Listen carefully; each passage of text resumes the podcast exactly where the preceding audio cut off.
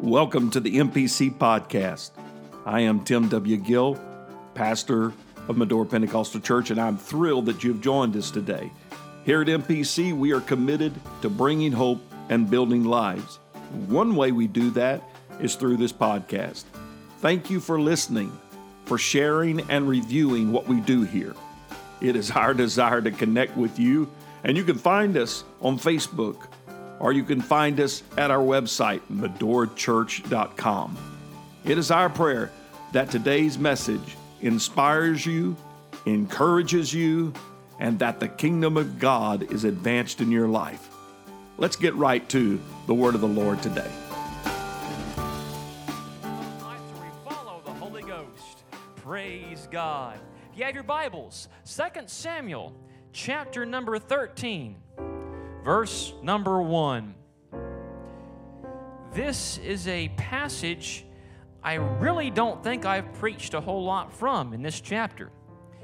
But there are some power packed words in the word here of this chapter. Praise God. 2 Samuel chapter 13 and verse number 1. When you're there, say, I'm there. And it came to pass after this that Absalom, the son of David, had a fair sister, whose name was Tamar. And Amnon, the son of David, loved her. Full stop. I want you to look at this verse, verse 1, and I want you to find the first name mentioned in this verse. It's Absalom, right? And this passage deals a lot with the story of Tamar it deals heavily with the story of Amnon. But the first name mentioned is not Amnon or Tamar or David. The first name mentioned is Absalom. And he is going to be the subject of this message. For a few minutes, allow me to preach to you on the Absalom syndrome. The Absalom syndrome. Lord, all glory, honor, and praise goes to you. We ask you to speak to us and let us hear what the Spirit saith unto the churches. We receive your path, your plan, and let us walk in the way you so desire and choose for us. I thank you in advance of directing our footsteps. I thank you in advance of answering our prayers and altering the course of our very lives. We thank you and give you praise, Lord God. The church says in Jesus' name, Amen. You may be seated. David was a good king. David was a man after God's own heart. He had many children. Hallelujah. And David had two specific children named Absalom and Tamar. They were brother and sister. They grew up together. They were raised in the palace of King David. They heard the sweet psalmist of Israel add chapters to the Bible. They watched their father pen words that are now a part of Holy Writ. They saw this man's walk with God. They saw him offer sacrifice. They saw him sing the songs of Zion. They knew what it was to give your whole heart unto Jehovah God. And I thank God we still have examples like King David here in the house of of God. I thank God for every man of God who leads his family in spirit and in true worship. I thank God for every man of God in this church who prays, who kneels down at the altar, who leads by example his family and his household, just like King David did here in the Holy Word. So Absalom and Tamar both saw that. Now, David also had other children by other wives, and Footnote, just like last night, don't be getting any ideas here from the Old Testament of marrying multiple people at once. Bless God. Hallelujah. Don't be doing that here in the state of Indiana. Hallelujah. So David had other children, one named Amnon, and Amnon had a different mother than Tamar and Absalom. He was a half brother to Tamar and Absalom. Same father, different mothers. And Amnon, it says in this passage, he loved her. He loved his half sister, Tamar. Now, I won't go into all these details here, but even back then, that was wrong. That was not right to do back then. I know it was a different culture, a different time period, but that wasn't okay. Hallelujah. He knew that wasn't right. He was tempted but he had not given in yet. Key distinction here in the kingdom of God. Just because you're tempted, it doesn't mean you've sinned yet. It doesn't mean you've crossed the line. You have a choice. You can say no. You can draw that line in the sand and say, I will not give in to hell's schemes and hell's potholes and hell's pitfalls and traps and lies toward me. No, I won't go through with it. No, I won't give in to temptation. No. I won't do that. Uh, Amnon was holding out and holding firm. He was. Now, old fashioned sermon I heard about 30 years ago covered this called Amnon Had a Friend.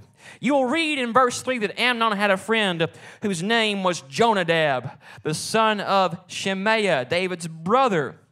Now, wouldn't that make Jonadab Amnon's first cousin? I believe, if I'm right, that his first cousin Jonadab, his friend, it says he was a very subtle man. Now, I wrote in the margins of my Bible, that means sneaky in English. I kind of think that means he might have been a politician. That's a whole different sermon right there, though. Hallelujah. So, he had a friend named Jonadab who was very subtle. And Jonadab basically talks Amnon into sinning. Jonadab talks Amnon into giving in to temptation. Now, why would he do that? Why would any man talk somebody else into doing something you know good and well that was wrong? Maybe Jonadab had his own temptations, and if he gave in, then Jonadab could give in too. Maybe the reason your friend over there is trying to talk you into sinning is because they want to sin. I won't let my life be a lab rat for their desires of the flesh. I won't let my life be some kind of science experiment for them to push me into places that God doesn't want me to go. I want God's will. I want to be pure. I want to be acceptable in the eyes of my Maker. I won't let somebody else talk me into choices that God does not want. As the psalmist said, Blessed is the man that walketh not in the counsel of the ungodly. The entire book of Psalms begins uh, with that opening salvo. I will not walk according to the words of ungodly counsel. I want to be cautious who I heed, whose words I let direct my footsteps. I want to see who God is speaking through and speaking to. I want to receive true words of wisdom from heaven above. So Amnon, he received this temptation counsel from Jonadab. Now he still hadn't given in. Somewhere around verse 14, he sets this trap. He sets a scheme to catch Tamar. He acts like he's sick. And Tamar, he asks his father to send Tamar with some food. And Tamar, his half sister, brings her half brother Amnon some food. He catches her and she tries to talk him out of it. She tells him this is not a good idea. But no one can dissuade him from that course of wrongness. And so, according to the scriptures, he would not hearken to her voice. He forced her and he lay with her. This was wrong. This was bad. And she was wronged. She was done poorly by somebody she trusted and cared about. Now, time out here while I'm preaching. I would venture to guess that many of us here in the church can sympathize with Tamar because we have trusted people in our inner circle and we have seen our very own Amnons do things to us that we never anticipated a friend would treat us like that. We have seen individuals we put our love and compassion into, invested time into, then turn around and try and stab us in the back. I bet you know how Tamar felt because because I bet that you likewise have felt that same way, that you have felt the sting of betrayal. Tamar took it hard. Verse number 19 Tamar put ashes on her head, rent her garment of diverse colors that was on her. She went on crying. She goes to her brother Absalom's house. Her brother asked her, her brother Absalom said, Did Amnon do this? Hath Amnon my brother been with thee? And Tamar goes to her brother Absalom's house and remains desolate. We read in following verses that she was there for about two years. For two years, Absalom watches the sister he loves in sorrow, in mourning. And every time he sees Tamar, a broken woman, you know Absalom had one thought on his mind. Absalom thought, I hate Amnon. I hate what he did. Amnon was wrong. Tamar was wronged. She was done poorly by somebody she loved. I bet his heart was stirred in righteous indignation. He knew that she'd got a bad shake in life. King David heard about all this and he was mad in verse 21. What did he do? Not too much. I bet that made Absalom even more angry. Hallelujah. To see somebody wronged and to see the person who could have done something about it just sit in his seat of authority and just look on everybody and not act once. Verse 22 Absalom spake unto his brother Amnon, neither good nor bad, for Absalom, say, hated. Hated Amnon because he had forced his sister Tamar. And this is where the trouble starts. You see, Amnon was right to be mad, he was right to be angry. But as crazy as what was done to Tamar was, and as wrong as it was, there's a problem when I begin to hate someone else because that seed of hatred will grow fruit that I don't want to consume in my spiritual life. I cannot allow hatred to have a root of bitterness springing up and bringing forth things that I don't want to come to pass in me. I don't want to sow hatred for any reason and for anything that's been done to me. No, I do not want to hate anybody or to hate my brother. This is where Absalom's bad road begins. A few verses later, somewhere around verse 28, two years passed. For two years, Absalom premeditated how he would get revenge. And Absalom, he lays a trap he has a big old to do where he invites all of his brothers and sisters, all of his siblings, and David allows all of the siblings, all of his sons and daughters to follow Absalom out here away from the main city to a remote place. And Absalom had commanded his servants, saying, Mark ye now when Absalom's heart is merry with wine. And when I say unto you, smite Amnon, then kill him. Time out. He got other people involved. Because murdering somebody always involves more people than you will ever anticipate at the beginning. When someone hates somebody else, they always want to drag you into it, you know? They want to make you a part of their gossip scheme. They want to make you a part of their little entourage of bad talk. They want to run somebody down and they want you to agree with them. They want you to bless their hatred.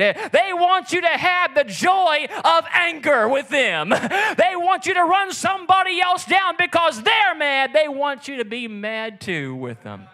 Hallelujah. He got his servants involved with him. Now, before I go any further, Look at something carefully here. You heard me preach about wine last night, so you know drinking wine was a bad idea. It was wrong even in the Old Testament. Amnon's heart would get merry with wine. Why was Amnon drinking wine? Why was Amnon getting drunk? Maybe he was feeling conviction. Maybe he was feeling guilty about what he did. Maybe he was trying to drink away his sorrows and his pain. He knew who he was, he knew what he had done. Maybe he wasn't that far away from repentance. Maybe he wasn't that far away of coming to the house of God and asking God to redeem his soul and his life. Maybe he was this close to turning his whole life around. That is the problem with murdering your brother. I lose the opportunity of restoration. I can't restore somebody if I have driven a knife into their back. Uh, I can't bring them back if I have killed them with my words. Uh, I can't do that. Uh, I can't hate somebody else. I want you to make it. I want you to be restored. I want you to come back into God's holy will.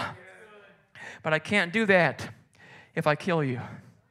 He gets his servants to do the deed. His servants kill Amnon. He doesn't get his own hands dirty himself.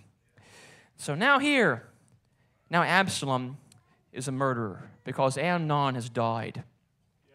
You can't do this. You cannot hate somebody. It will make you a murderer.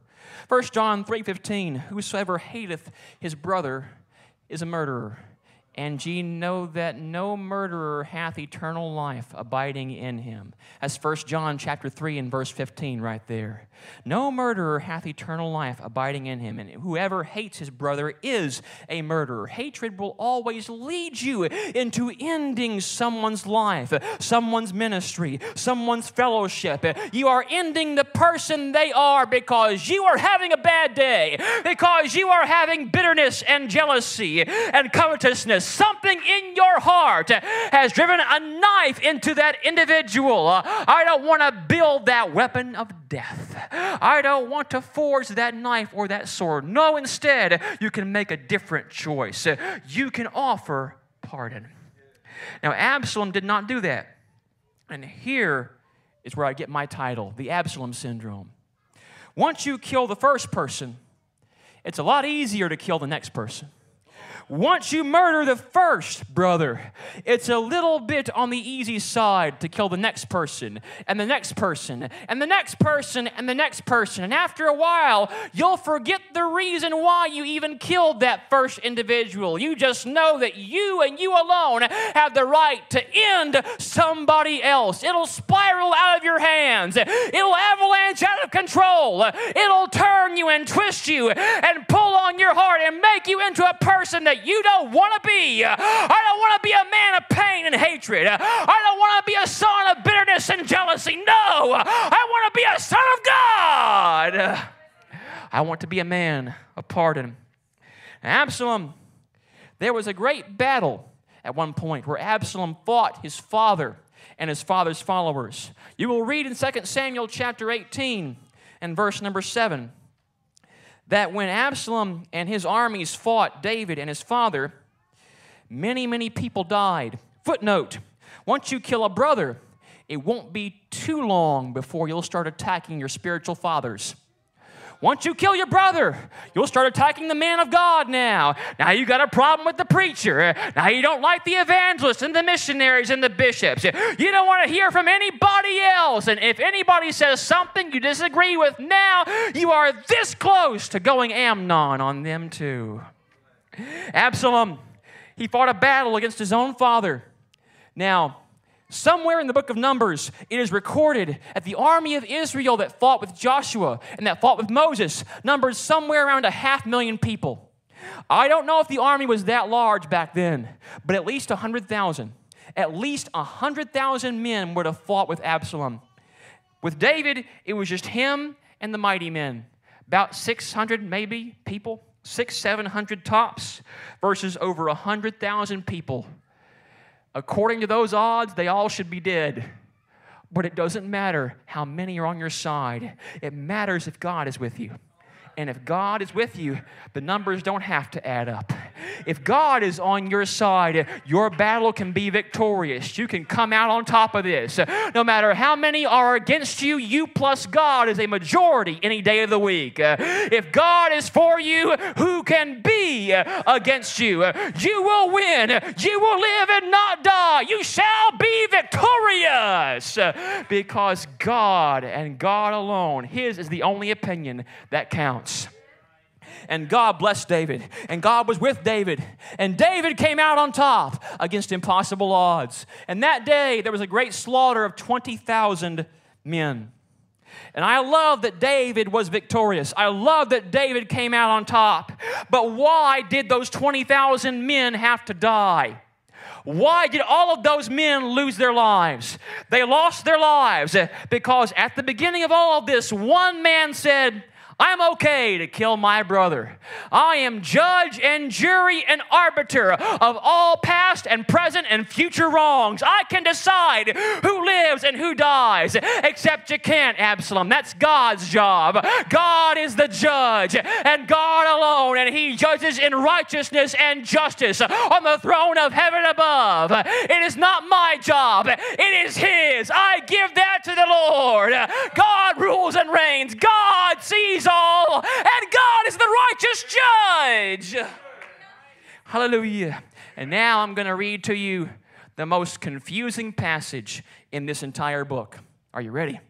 2 Samuel chapter 15. Two passages. First, in chapter 15, verse 16, you will read that King David had 10 concubines, all right? And when David headed out of town, when David was on the run from Absalom, he left the 10 concubines to take care of his house. Chapter 16 now, and verse number 20. Absalom arrives at David's house, and Absalom asks his counselor Ahithophel, Give counsel what we shall do. Verse 21. And Ahithophel said to him, Go in unto thy father's concubines. What? Which he hath left to keep the house. He tells Absalom to go in unto his father's concubines. And in verse 22, he does it. They spread a tent upon the top of the house in full public view. In the full view of the public, Absalom goes in and forces all 10 of his father's concubines. Now, hang on. I thought the entire enmeshment, the entire lattice work of Absalom's theology and his morality was that I can kill my brother because my brother raped my sister. I can kill Amnon because Amnon forced Tamar, right? Except now, what Amnon did in private one time, Absalom does in public ten times. That's what hating your brother does. It twists you into some evil caricature of the man of God you used to be. I can't afford that. I can't do that.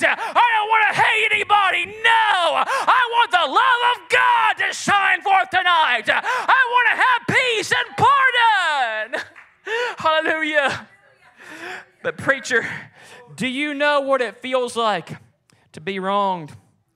Well, have you ever been so mad at somebody that you prayed for God to give them hemorrhoids? Have you ever been so mad at somebody that you asked God to make their feet itch for three weeks, awake and in their dreams? You ever been so mad you asked God to give somebody bad dreams of a hundred gorillas yelling at them all night long until they called and said they're sorry? Not saying I did, not saying I didn't. I've been mad though. But as the Word of God says, Y'all won't remember anything else I preach now, will you? You're just gonna remember I prayed for somebody to have a hundred gorillas yelling at them. All right. So I have been mad, but as the Bible says, be angry and sin not. Who are you when you're angry? Being angry is not a sin, it's what you do with your anger. It's what you say when you're angry. It's how you pray when you're angry. What kind of man or lady are you when you're upset, when you're tilted sideways, when you feel yourself teetering and tottering back and forth emotionally? What do you do? What actions do you take? Who will you be? Will I be King Saul who picks up that javelin and throws it at David? Or will I be David in that conversation who is just playing along on his harp? Ushering in the presence of God with the music? Will I be King Saul seeking to kill David and sending the armies after him? Or will I be David who is afraid to cut off the bottom of Saul's robe? Will I be a Saul or will I be a David? Hallelujah. I have that decision to make. You are the most like the enemy when you become the accuser of the brothers. You're most like God when you say, Father, forgive them, for they know not what they do. You are most like the Pharisees when you seek to kill anybody who disagrees with you. You are most like the Apostle Stephen when you cry out, Father, lay not this sin to their charge. They were ending his life, but he wanted them to make heaven. I want somebody to make paradise. I want someone in glory. And whatever I have to do, whatever forgiveness I have to offer, let us lay aside every weight, whatever bad somebody's done, whatever schemes I have gone through, I want them to make heaven. I want to love them. Stand with me. Didn't have a long sermon this evening, but God wanted to speak to somebody. I think the message of the salvation plan in the gospel is a message of repentance.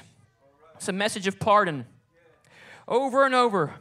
In the Old Testament, even, God, His mercy is made new every morning. His mercy endureth forever. God has always been a God of mercy. I've traveled for over seven years full time on the road. I want to tell you the number one and number two issues that kill revival gossip and unforgiveness.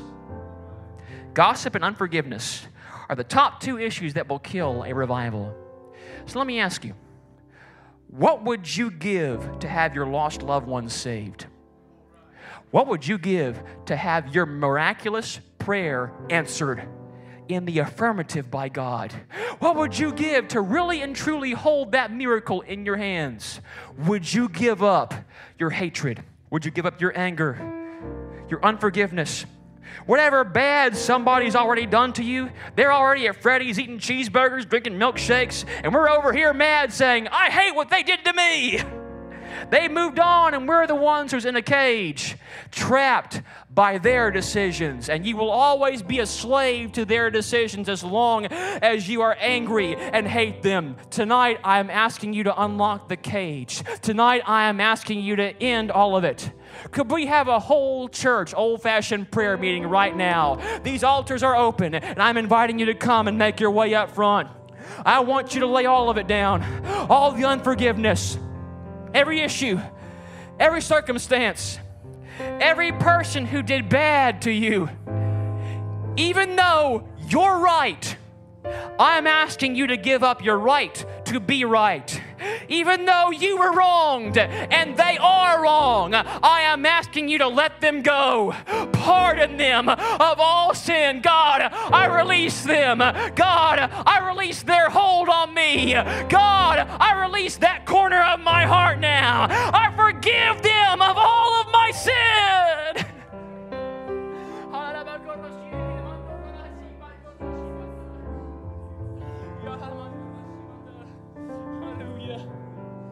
Hallelujah. How will it feel to never think about that bad day anymore? How will it feel if it never came up again and was gone in Jesus' name?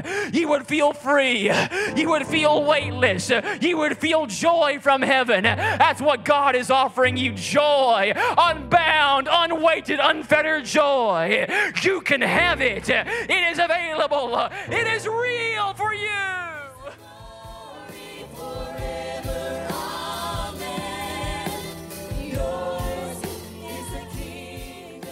Thank you for listening to the MPC podcast. We trust that today's message has inspired you, encouraged you, and strengthened you in the Lord. We would like to invite you to join us again by simply subscribing to our podcast, and we encourage you to write a review if it has been a blessing to you. Again, you can find us at medorachurch.com to learn more about our ministry.